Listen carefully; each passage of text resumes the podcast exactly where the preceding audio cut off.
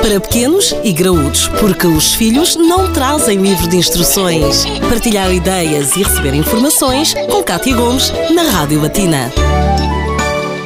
Falámos de leitura recentemente, há uma outra área que é necessário dominar e por que não fazê-lo em família? Como ajudar o seu filho com a matemática? É isso que vamos perceber na edição de hoje com a psicóloga doutora Marta Pimenta de Brito, que está mais uma vez connosco. Ora, doutora Marta, o que é certo é que a altura dos deveres de casa, dos ditos TPCs, é um autêntico quebra-cabeça para os pais. Mas de que forma é que nós conseguimos praticar matemática sem ser com esses mesmos TPCs? Também aqui é importante, enquanto pais, nós conhecermos os benefícios da matemática matemática, quer a curto, quer a longo prazo, porque o saber somar, subtrair, dividir, multiplicar, resolver problemas, perceber a lógica e a geometria, medir, compreender as estatísticas, as séries e as sequências, saber estimar e ter noções de valores vão ser importantes ao longo de toda a nossa vida. Quando os miúdos são pequeninos, podemos até pegar em moedas, em livros, até em peças de fruta ou garrafas, ou até quando se vai no carro e, e contar as árvores e, portanto, brincar à matemática. Quando eles são mais velhos, nada como as compras ou as receitas, mas também o próprio IRS. Por exemplo, nós neste momento estamos em Portugal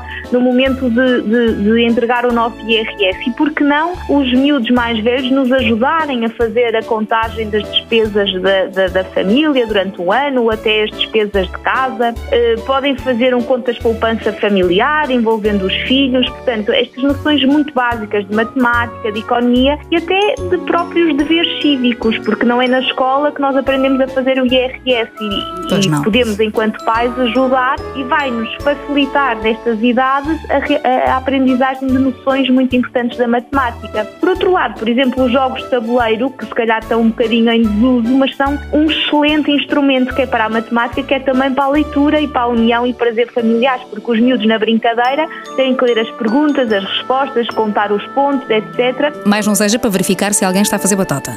Exatamente. São alguns exercícios que podem ser aplicados em família para exercitar a matemática. É uma área que cria algum quebra-cabeças lá em casa, mas se aplicar estas dicas da doutora Marta, poderá ter aqui alguns resultados num curto período de tempo. Para pequenos e graúdos, a vida de filhos e pais, de segunda a sexta-feira, na Rádio Latina.